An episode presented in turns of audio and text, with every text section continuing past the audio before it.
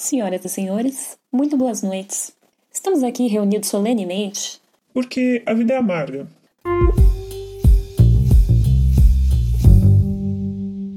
A gente vai falar de bitter. Bitter, e por isso a gente vai falar de coisas amargas. Porque combina. E eu acho que as pessoas, quando começam a se interessar por coquetelaria, elas olham umas receitas, tal, vê que o Negroni é gin vermute Campari, aí vai ver o Manhattan, tem ali um, uma tal de angostura, aí vai ver o Dry Martini, tem ali um tal de Orange Bitter, mas afinal de contas, o que é bitter? Precisa ter angostura? Vale a pena? E por que é tão caro isso? Daí pensando nisso e nas questões que a quarentena, esse grande advento do, dos anos 2020 nos traz, eu comecei a pensar tanto na pouca oferta de bitters nacionais. Mano, a gente tem o Cerrado e a Amazônia para explorar, tem um monte de casca de madeira e ervas, e isso não se traduz em grandes produtos. E, e aí tem também aquela velha dicotomia entre produtos nacionais, que carregam a fama de não serem tão bons, e produtos internacionais, que automaticamente já vem com selo de qualidade. e para falar disso, eu lembrei do Zulu, que é um estudioso dos nossos ingredientes. E daí, eu quis aproveitar também a ilustre participação dele e fazer umas perguntas sobre cachaça. Porque uma coisa que eu percebi durante o isolamento é que mesmo quem não tinha o hábito de frequentar bares para tomar coquetéis, pensou um pouco em fazer alguma coisa em casa, sabe? Fazer uma caipirinha, fazer uma gin tônica. Fazer alguma coisa que fosse bonita aos olhos e que pudesse oferecer algum viço diferente ao paladar do que a tradicional cerveja. É isto. Então, vamos à nossa conversa com Zulu. O Zulu tem muita história na coquetelaria brasileira, é consultor, pesquisador, criador da primeira marca de bitters no Brasil e alimenta um canal no YouTube sobre cachaças, o Molhando a Palavra. E se você quiser saber um pouco mais sobre cachaças, eu super recomendo você visitar o canal dele. Então, Zulu, o que é um bitter e para que serve? Bom, vamos lá. Primeiramente, eu quero agradecer a oportunidade de estar trocando essa experiência com vocês, estar batendo esse papo com a plataforma. Obrigado, Raquel. É, falar, como é que fala, num contexto de bons drinks é sempre muito bom. E falar de cachaça, falar desse universo dos bitters, que apesar de amargo, mas é, tem muito amor envolvido, é muito prazeroso. Os bitters, eles são temperos tá? Como diria o grande do Chanzarek, é, o bitter está para o coquetel como o louro e a pimenta está para a sopa. Eu acho que é essa frase mais pontual assim para definir um bitter. Por que, que ele é tão importante? Ele, primeiro, no aspecto histórico, dentro do contexto histórico dos pilares da coquetelaria, se a gente pegar aí final do século XIV, meados do século XV, dentro do, do dentro do que eu já pesquisei, eu realmente acredito ser o grande pilar aí para a evolução da coquetelaria, que é o, são os punches, né? O grupo dos punches. É, os bitters já fazem parte da, da, da, dos pilares aí das receitas dos, punches. Um pouco mais para frente, já no século XIX, 1806, da primeira definição da palavra coquetel, que não quer dizer que tenha nascido nesse ano, mas enfim, um, um marco para o nosso universo aí dos drinks, a primeira definição impressa do que seria um coquetel, que é, foi citado no The Columbia Repository em Nova York, 13 de maio de 1806, já aponta o bitter como um ingrediente chave para essa mistura, que era basicamente um estimulante de apetite a partir de destilado, açúcar, água, é, cítrico e bitters é, então, assim, ele é muito, muito importante no contexto histórico-cultural e no quesito sensorial, é, como tempero, ele é um ele pode ser um realçador de sabor, ele pode ser é, um agente basicamente aromático para finalização e ele pode ser um agente de ligação, ele pode ser aquelas gotinhas que vai é, amarrar o, todos os componentes do copo. Então ele tem essa, essa importância aí no aspecto sensorial. E a questão de custo, aí assim, aí são duas esferas, né? Os bitters normalmente eles são caros com, pelo, pelo tamanho da garrafa. Falando no velho mundo, você vai comprar uma garrafa de angostura regular é, com uma média aí de, sei lá, 6 dólares uma garrafinha. Aqui, aqui além dele já vir com essa base mais cara, considerando o volume de líquido e tudo mais, a gente tem umas questões de tributações e tudo mais. Então, a marca mais conhecida de, desse tempero no mundo inteiro e aqui também é a Angostura Bitter, que tem lá a sua referência de 1824 de nascimento, né, de evolução, de, de, de, como é que fala? Surgiu aí, se desenvolveu numa escala comercial, ganhando o mundo inteiro, e ela tem essa, essas tributações por ser um produto importado e tudo mais, e as tributações brasileiras com relação a bebidas alcoólicas é um, é um, é um assunto bem delicado, na prática fica realmente caro, basicamente por isso. E, obviamente, cada garrafinha sai da fábrica com um custo mais alto do que normalmente, se fizer uma comparação por volume, é bem mais caro que uma garrafa de destilado por conta de, de, de tipo de ingrediente que se usa e tecnologia empregada também. Quais são as opções mais comuns de bitter no Brasil? E qual foi a sua motivação para criar as Zulu Bitters? Nesse aspecto de marca, a gente tem é, a distribuição né, é, da Angostura, que é a, a, a, primeira, e a segunda, que é o Zulu Bitter, que é a primeira marca de bitter brasileira, que eu distribuo para o Brasil inteiro. É, e a gente tem algumas produções, sim, de, de outras marcas, mas, mas ainda são, são produções é, pequenas. É, o Walter Garim faz também lá no Rio, com a Shaker. É, enfim, tem mais umas quatro marcas assim recentes que a galera faz e, e comercializa basicamente pelo Instagram algum site, isso e aquilo. E é como é que fala? Eu sou o mais velho dessa história aí, numa, nessa escala comercial. Não necessariamente o mais velho a produzir bitters, como bartender que produz bitters no Brasil, obviamente que não.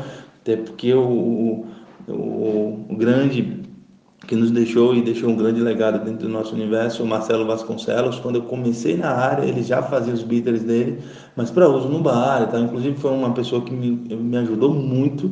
É, discutindo né, sobre como melhorar a técnica, como desenvolver perfil sensorial. O Paulo Freitas também é um cara que já, já, já fazia bitters quando era head bartender, tipo, a, a, sei lá, quando eu estava começando na área, por exemplo.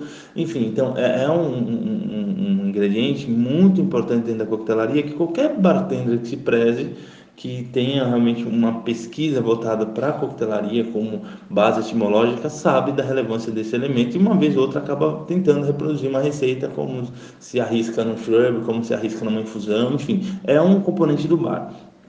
É, e o Zulu Bitter, ele nasceu é, depois que eu comecei a me conectar com, com, com, com o contexto histórico de, de coquetelaria e o quanto que aparecia as referências desses bitters antigos, antigos, né, sempre como um, um, a chave de ouro ali de cada profissional, cada bartender. Então eu interpretei isso muito como uma identidade mesmo do profissional, como uma personalidade do profissional e como isso por vezes isso, isso no contexto passado, né, no contexto histórico foi inclusive divisor de, de, de, de, concorrências e tudo mais. Eu falei, cara, vou começar a me meter com isso e aí me aproximei de algumas pessoas para é, discutir sobre o que seria aí uma fazer um bitter, qual seria a referência, uma vez que até então, isso lá em 2010, eu só tinha contato com o, a Angostura Bitter, ou seja, eu só tinha tomado uma marca de bitters, como que eu ia começar a fazer um produto assim? E aí eu fui falar com quem eu tinha certeza que já tinha morado fora, que já tinha viajado, tinha acesso a outros bitters e tal. E aí eu fui falar com o Márcio Silva, é, mostrei as loucuras que eu estava tentando fazer. Ele foi um cara que é, deu é, muito estímulo, com o Rodolfo Bob também, bem no comecinho, na né, ideia de, de, de, trazer esse assunto de fazer bitter também. Cheguei a pegar a é, dica com ele, o Marcelo Vasconcelos, finado Marcelo Vasconcelos, como eu comentei. Fui até o extinto Mainai, My New York Bar, com o Marcelo Serrano, a lenda, a lenda viva, né? É, é, é o Marcelo Serrano, que no Mainai eles tinham uma, uma, uma, uma vasta né, é, opção de bitter no balcão ali, e foi onde eu comecei a realmente provar outras marcas além de só Angostura. Isso falando de, de 2010. Depois de, é, me senti um pouco mais ali conectado, falei, agora vou começar a replicar as receitas, assim, pesquisando de, de, de blogs, né, tipo, o blog do, do, do mestre Gary Riggins foi uma fonte para mim, do, do Adam Emirabes também foi uma outra referência e eu fui é, refazendo receitas, mas não tinha muito filtro porque eu não tinha muito repertório. Então, como eu ia saber se estava bom, se eu poderia chamar de bitter ou não?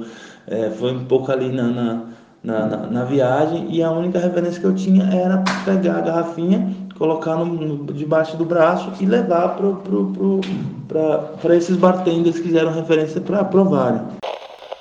E como foi o seu processo de criação de bitter? Uma outra coisa que eu também fui fazendo, é, ajustando testes, e aí eu compartilhei nessa época, eu estava em transição de, de, de, bar e eu acabei passando, trabalhando um tempo no, no Menis, um bar ali em Pinheiros.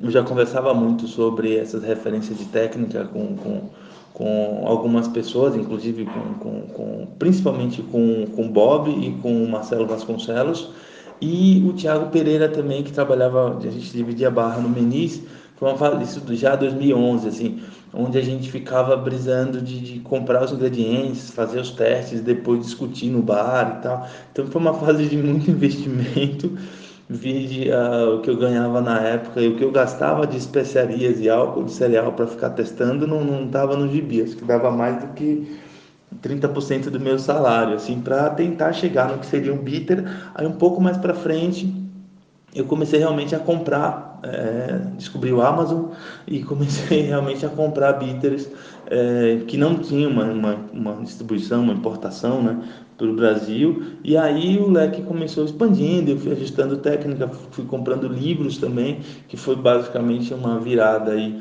dentro da, da, da da, da minha carreira, não necessariamente a produção dos Beatles, mas final de 2011 para 2012 foi quando realmente eu comecei a, a, a, comprar livros mais voltados para essa questão etimológica das bebidas em si, não só o manual de como fazer drink, sabe? É, o acesso às obras do, do, do David Wondricks, o, o Punch, o Imbibe, que são livros que é, são, sei lá, minhas, minhas chaves até hoje, inclusive. E, e os Beatles estão sempre ali, nesse contexto coquetelaria, história, enfim, é, sempre aparecendo e sempre tão importante. E aí eu falei, é aqui mesmo, vou meter as caras nesse universo e daqui não saio mais. E daí veio uma outra virada um pouquinho mais para frente, lá para 2013 e tal, que foi quando, é, porque assim, eu comecei replicando receitas mesmo, né, receitas antigas, mas tudo de gringos, né, e aí depois vem essa questão de associar a linha do tempo, fala, porra, se considerar que século XIX, é, Estados Unidos e até aqui também, né, é, era é, tudo, toda essa essa visão de ingrediente, de receita, isso aquilo, é, ainda assim estava associada a uma coisa muito mais de, de, de, de, cultura branca, né? de, cultura de, de, gente rica e tudo mais, e eu não, chegou uma hora que eu comecei a me cobrar mais de, de ter uma conexão com as minhas raízes, é, que obviamente é um processo muito longo, né? Porque as raízes do, do, do negro que, que, que veio para o Brasil, elas foram totalmente danificadas, né? Atrofiadas aí com o período é, é, de, de, como é que fala, de exploração forçada da cultura de berço africana. Mas aí eu comecei realmente a trazer o, o, o, a cultura popular do, do meu povo ali, falando de Bahia assim, e trazendo algumas, algumas aplicações de ervas que tinha muito mais a ver comigo, com a minha identidade real, e não nenhum contexto exótico, e sim que tem realmente tinha, né, tem uma identidade comigo e fui ajustando a, a, receita uma vez que eu já tinha replicado inúmeras vezes a, a técnica, estava seguro nesse sentido de falar não, realmente eu tenho um bitter, é, que de repente a pessoa pode não gostar, mas é um bitter porque eu já provei inúmeras marcas e eu tô eu tô entregando um produto é, coerente ali. E aí eu virei a chave no sentido de, de realmente trocar os ingredientes todos, ajustar a técnica e nascer um rótulo com a minha cara, que é a, a, a logo do Zulu Bitter, é uma foto minha vetorizada e falei aqui mesmo, vamos meter a cara e dar a cara a tapa, literalmente, e a coisa foi encaminhando nesse formato. Como você produz e como você chegou no produto? Parte de produção ela é bem é, é, é, tradicional mesmo, eu uso pilão, eu tenho um pilão de pau d'arco de quase um metro de altura e eu faço a maceração das cascas, ervas, raízes, flores, sementes e afins. Vai... Só um adendo, o Zulu ele, ele trabalha com as, as duas distinções também, a aromática e a orange, vocês vão ver ele falando nesses dois tipos, né? E ele faz alguns bitters sazonais, não sei se esse é o termo que ele usaria, mas aí ele lança alguns bitters mais temáticos, sabe? Com madeiras brasileiras. Tem, eu produzo regularmente o aromático. O que, que é o aromático? É uma espécie de, de, de, de, de, de como é que eu posso dizer? De, de, tradicional, assim, sabe? De padrão, de matriz, sabe? A, a, prova dos nove, vamos dizer assim. E o Orange é uma, uma, proposta um pouco mais comercial, uma vez que a gente tem a angostura Orange também, mas pelo menos quando eu comecei a fazer as Lubitra, a gente mal achava a angostura Orange, era basicamente a, a normal. E essa versão do bitter de laranja, o orange bitters, enfim, é, tá no contexto histórico de coquetelaria, tem uma série de coquetéis clássicos ou perdidos no tempo que usa esse bitter, então resolvi padronizar a produção de dois, o aromático e o orange, justamente por essa necessidade aí dentro do, do contexto de coquetelaria. É basicamente a maceração de especiarias e é, no pilão, né, inicialmente, e, e depois a adição de álcool, álcool de cereal, eu uso álcool 96%, é, e faço essa, essa maceração contínua por 26 dias, é, essa infusão forçando ali todo dia, macerando dentro de um pote de 3 litros, e hoje eu faço produções a partir de 100 unidades, ainda é uma produção pequena, e é isso. Aí depois tem uma filtragem e tem um corte, que cada marca acaba tendo sua personalidade, tem técnicas diferentes. O Gary Wiggins, por exemplo, ele ensina a fazer um bitter usando álcool de cereal e para cortar o punch alcoólico, ele fala, ele explica, é, ensina a aplicação de flambagem, basicamente é, através da volatilização ali do aquecimento, o álcool subir e perder esse volume alcoólico. Tem algumas marcas que cortam com água, e tem outras que cortam com caramelo.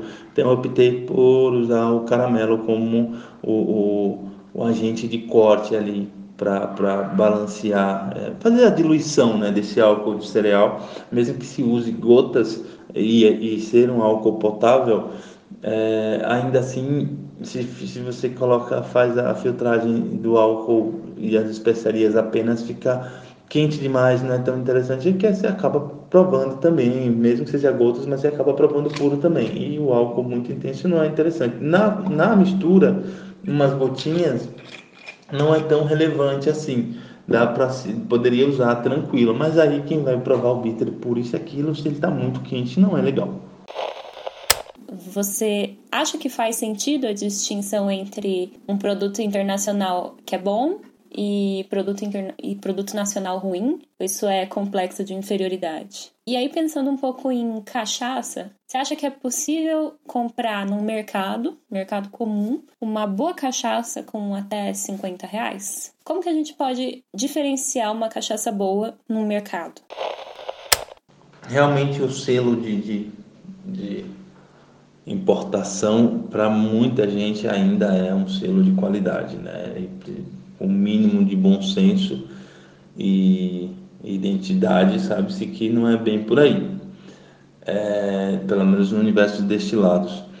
E assim, é, o, no geral, sei lá, para cada 10 brasileiros, eu imagino, não é um dado do IBGE, é, eu imagino que, sei lá, 8 não faz a menor ideia do que de fato é a cachaça e fica está muito mais próximo de, de das desinformações, de, de legados de, de preconceitos e tudo mais, que também não tem sido feito muita coisa, isso numa escala estrutural, governamental, para diminuir ou para mudar essa chave. Isso acaba acontecendo movimentos muito micros.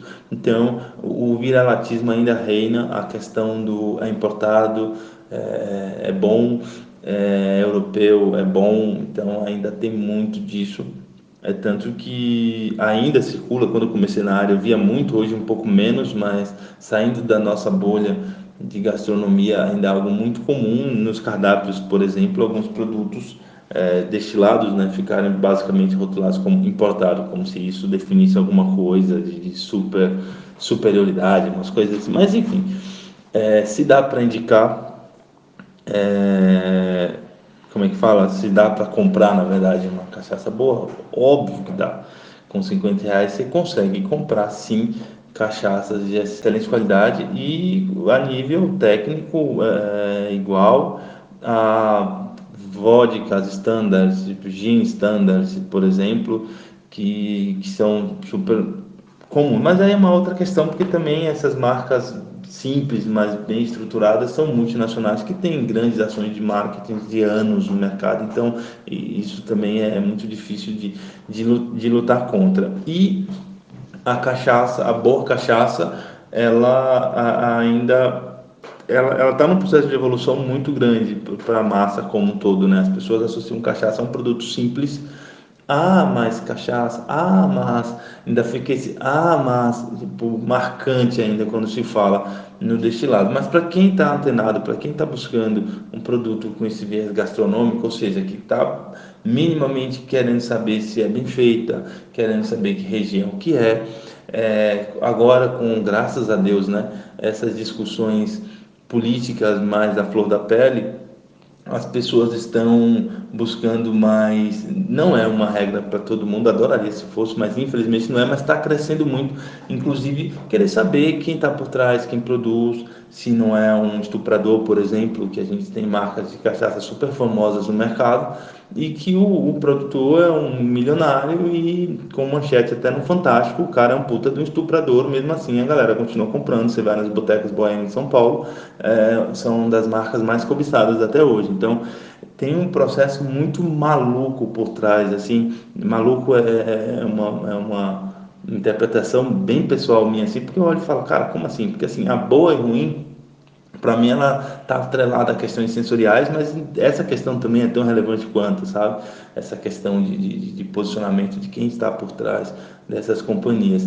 E com 50 reais, sim, se compra uma cachaça muito bem feita, é, sensorialmente falando, tipo, riquíssima e, que com, e com produtores assim, é, super gente do bem. É, e você, por exemplo, a cachaça Thier é uma cachaça que você não precisa ir num empório super especializado em cachaça para achar ela.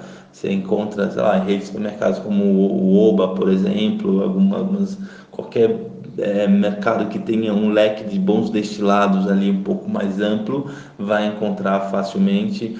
A cachaça, a Princesa Isabel também tem vários rótulos, óbvio, perfis de preços diferentes, mas você, você consegue encontrar a branca deles com preço super nessa faixa ali também, e é uma cachaça extraordinária. Uh, deixa eu ver, dá até uma bugada assim, porque vem, muita, vem muito nome na cabeça eu preciso estar com, esse, com essa margem de preço mais fresca, né, para não citar um nome que talvez esteja um pouco fora. Mas enfim, é fácil e o, o ponto número um, assim, para quem de repente não está necessariamente associado, não, não tem esse contato direto com produtores, marcas, isso e aquilo, é olhar o rótulo mesmo, sabe? Ver se é uma cachaça de alambique. Quem produz cachaça em alambique faz questão de deixar isso minimamente no rótulo ou contra rótulo e tal. Então, isso é um filtro. É, tomar cuidado também com, com, com, fama demais, por exemplo, é, cachaça de salinas. Não necessariamente toda cachaça de salinas é boa, tipo, é, então tem muito mito por trás disso também. E se você vai em, em rede de supermercado, normalmente são cachaças com padrões de, de qualidade minimamente registrada, tem o, o selo bonitinho, é um alambique é, legal e tudo. Isso é um filtro muito positivo também, porque não quer dizer que todas as cachaças ilegais são ruins. Porém, é, na dúvida, você vai para a cachaça legal, que você tem a certeza que é um produto é, feito dentro dos critérios de, de, segurança alimentar e tudo mais, tá? Eu falo legal assim só para abrir um pouco mais, porque dentro do universo da nossa cachaça existe um, um, mito, né, que é aquela cachaça de beira de estrada, aquela cachaça da garrafa PET, da garrafa reutilizada, é a melhor. E não, não é por aí. Ela pode, poderia até ser a melhor se realmente o produtor tivesse todos esses critérios de produção, mas e aí quem te assegura que esse produtor, é, essa cachaça que você te falaram que o tio do tio do tio faz e te deu numa garrafa PET lá e você acha, nossa, essa é de alambique. Não, não, não. O que determina a cachaça ser boa não tem a ver é, é, sei lá como definir, é, porque eu falo com propriedade que tem muita gente que realmente se apega nesse, nesse mito, né? da cachaça é, da garrafa reutilizada que o tio trouxe do tio do tio. Não, não, não. Cachaça boa precisa, tem tecnologia empregada, tem investimento de estrutura física mesmo da destilaria, é, profissional especializado desde a parte de higienização, desde a parte de, de, de, de, de seleção de cana, fermentação nem se fala, destilação ainda mais. Então, assim, é difícil sim fazer cachaça boa e por isso que é difícil também você encontrar uma cachaça boa de 10, 12 reais o litro ou a garrafa. Porque essa cachaça, muito provavelmente, ela vai ser uma cachaça ou feita sem muitos critérios, isso falando dentro do supermercado, tá? Não estou falando uma compra direta no, no produtor, não. Ou provavelmente vai ser uma cachaça de coluna, que sim, é possível se fazer cachaça de coluna, destilada de modo geral, de coluna de alta qualidade. Temos marcas de cachaça de coluna de alta qualidade? Não. São duas frentes diferentes. Nós temos inúmeras marcas de destilados pelo mundo, desde uísques até é, é, vodkas, que são feitas com tecnologia de, de, de destilação em coluna, que são de altíssima qualidade. Porém, nós não temos no mercado brasileiro marcas de cachaça, é, é, ou seja, no, no, mundo, né? Porque cachaça só pode ser produzida no Brasil, produzida a partir da tecnologia de coluna de boa qualidade. Então, é só para ficar bem, bem claro assim esse ponto. Basicamente, a gente tem então duas formas de produzir a cachaça, que é uma através do alambique de cobre ou a destilação por colunas. Isso, alambique de cobre ou coluna, são tipo a estrutura do negócio que destila, sabe? A usina, não é a usina que chama, mas é o um negócio onde tudo vai acontecer. Entende? Que vai acontecer o processo da destilação. E aí vocês viram o Zulu falando, dando uma dica bem boa, né? Olha no rótulo e vê se é de alambique. Porque isso é uma boa pista que você vai estar comprando um produto bom. Eu não sei se essa é uma distinção super consolidada, mas eu diria aqui que, grosso modo, a de alambique, ela tende a ser uma cachaça artesanal. E a de coluna, talvez, a industrial. E quando a gente está no mercado, nem sempre vão ter cachaças artesanais num preço super acessível. Então, eu aqui, eu, Raquel, agora, daria ainda alguma subdica para vocês, pensando, sei lá, num Carrefour, no extra da vida pequeno de bairro, sabe? Porque tem extra que eu já comprei até cárpano, mas tem extras e extras.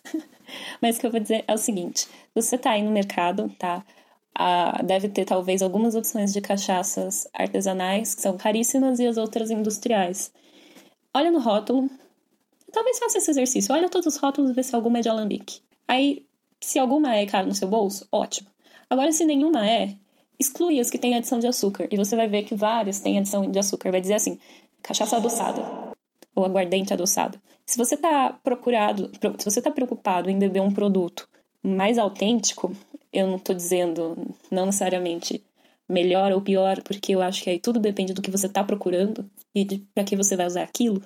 Mas se você quer um produto mais autêntico, é, foca no que não tem adição de açúcar. Porque o açúcar, ele não está ali para adoçar a sua cachaça.